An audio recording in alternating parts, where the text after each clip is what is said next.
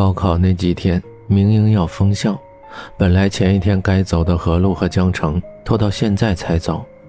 何路还好，他爸妈在这买了公寓，可以回家住。江城家却在别的城市，他骗何路说要去旅行几天，可实际上跟何路分手以后，江城在大街上拖着行李乱逛，不知道去哪里。街道的两边有很多旅馆，但这个时候估计也被陪同高考的家长们占完了。能去哪儿呢？随着公交车到了终点站，车上的人不知道什么时候已经下完。江城抱着旁边的一根杆子，呆呆地坐在那儿。车站冷冷清清，没有几个人。看着那些热情地拉着自己问要去哪儿的客车司机们，江城显得局促不安。他们笑得越温暖，他自己就越觉得孤单。这个时候，简凡在哪儿？他是不是已经回家了？他过得好吗？不知道为什么，江城很想见他。明明才分开不到一天，可思念像是海藻一样在疯长，压得江城快喘不过气来。他想哭，可眼眶里没有眼泪。他不知道自己可以去哪儿，他甚至不敢给他打一个电话。问他过得好吗？江城怕他会瞧不起自己，那一双手就是在这个时候突然拉住自己的。他以为那又是那些叔叔阿姨，实在没力气笑着跟他们说话，直接甩开那只手，继续拖着行李往前走。那只握着自己的手紧紧握着他的手臂，他甩几下都没有甩开，最后那温暖的怀抱从后面把自己给抱住。熟悉的气息充斥着鼻子，好酸又好甜。简凡，江城颤抖着叫着简凡的名字，却不敢回头，他怕那是一场梦，一转身就什么都没了。跟我走，粗粗的气息打在江城的脖颈上，他的声音那么坚定，环抱着自己腰的双手是那么温暖。一切都是真的，是真的。江城眼睛迷离地看着那张脸，伸出双手踮起脚尖，搭在对方的肩膀上，把自己挂在他的肩上。去哪儿？你不是说你回家了吗？你怎么知道我在这里的？难道说你根本就没有回家？你一直跟着我来到车站的？你真的？简凡拉着江城坐到刚才那辆公交车里。江城的询问一直没有停过，一直在重复着。嘘，好了，那都不重要，重要的是这是我们第一次约会。简凡朝他眨巴眨巴眼睛，示意他乖，不要说话，意思是跟着你简凡哥就对了，我是不会把你卖了的。第一次，我们不是已经……话还没说完。粉色的唇就被简凡带有古龙香水味道的唇给堵住了。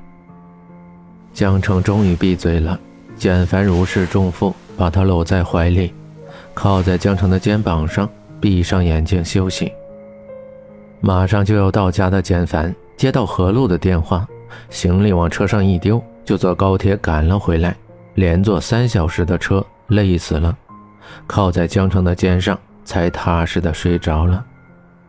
司机看着后视镜那唯一的两个乘客，奇怪的眼神看着刚刚下车的小姑娘，现在又坐在那儿，感叹现在的年轻人一吵架就跑，跑了男生就来追，一点都不知道节约，以为车费不贵吗？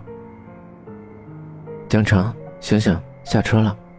简凡温柔地说，用冰凉的手度去抚摸江城的眼睛，轻轻地从他的眉毛上划过。这是哪里啊？好漂亮！蔚蓝的海水拍打着脚面，踩在松软的沙子上。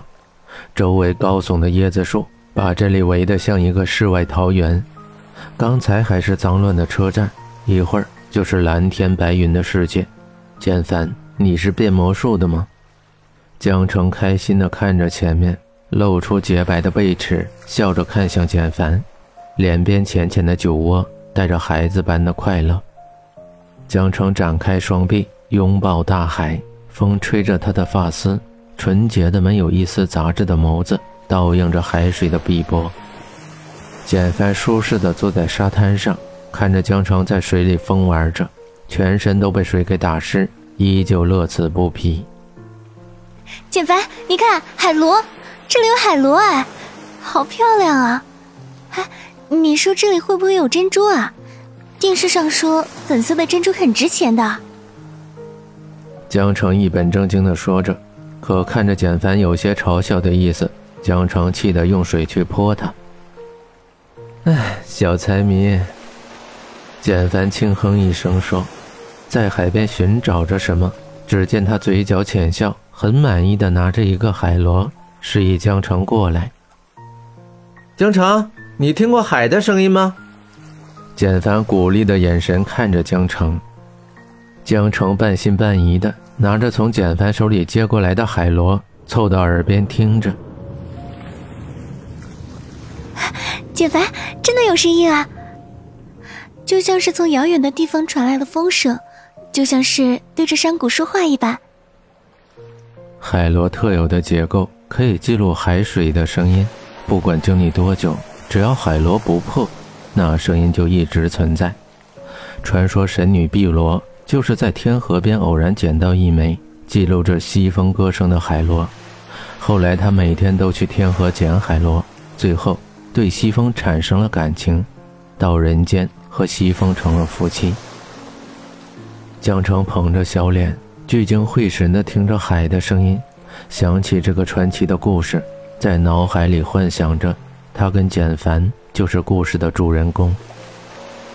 江城在水里狂奔地找着海螺，把简凡扔到一边。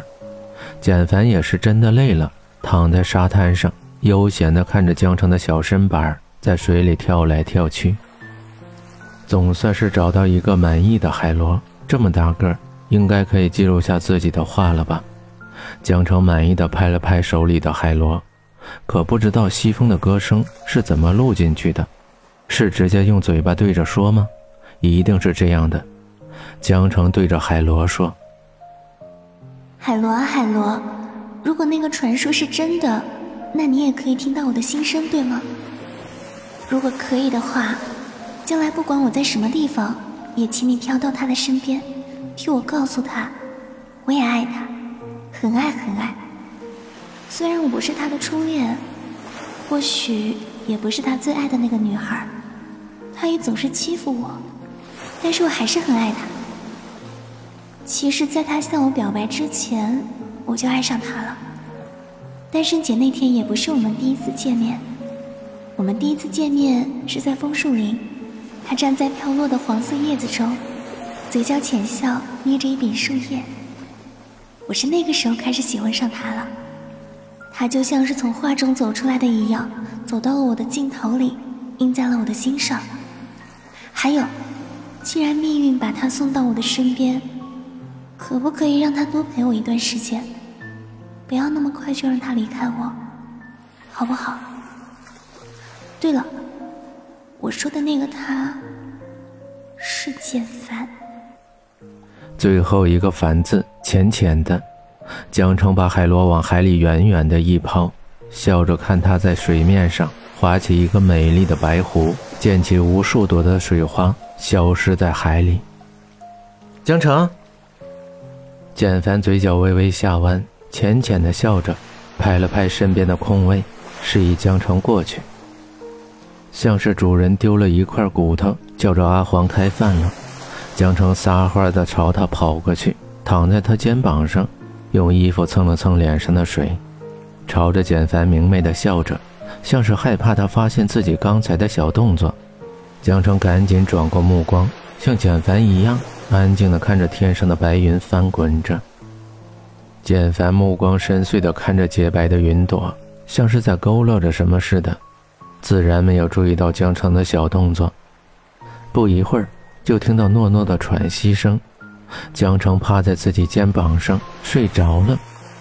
简凡低下头，满意的摸摸他的发丝，却不敢动，生怕把他给弄醒。海水拍打着沙滩，卷起的浪花撞在岩石上，溅起的水花散落一地。螃蟹大胆的在他们身边横行霸道。朝着更远的地方爬去。